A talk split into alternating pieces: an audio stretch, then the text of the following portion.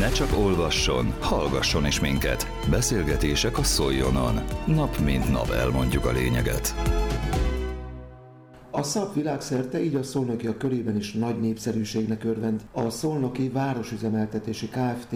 ezért közös programra hívta eme vízisport szerelmeseit augusztus 20-án a Tiszára. A start előtt a Kft. ügyvezető igazgatóját Lics Lászlót interjúvolta meg Pakai Pusztai Nóra. Szapra fel, itt vagyunk a Tiszazagyva torkolatánál, újabb program, amit a szolnokiaknak szerveztetek. Ki is a szervező?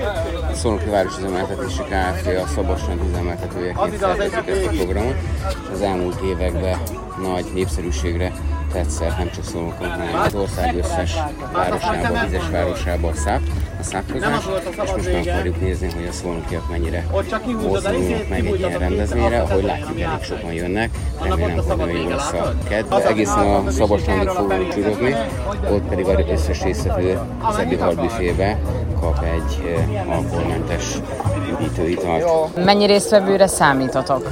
Ez itt a nagy kérdés, mi is kíváncsiak vagyunk. Úgy gondolom a 20 és a 40 közé fog valahogy beesni.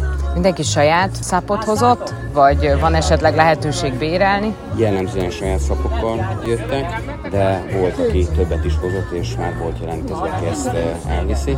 Ugye kötelező a hajózási szabályzat szerint mindenki a mentőmellény, de úgy látom, hogy ez nem lesz probléma. Mi is hoztunk plusz 8 darabot, tehát biztonságosan fogunk szápolni egészen szabadságra. Lics Lászlóval, a Szolnoki Városüzemeltetési Kft. ügyvezető igazgatójával Pakainé Pusztai Nóra beszélgetett az első Szolnoki SZAP találkozó előtt. Közélet, politika, bulvár. A lényeg írásban és most már szóban is. Szóljon a szavak erejével!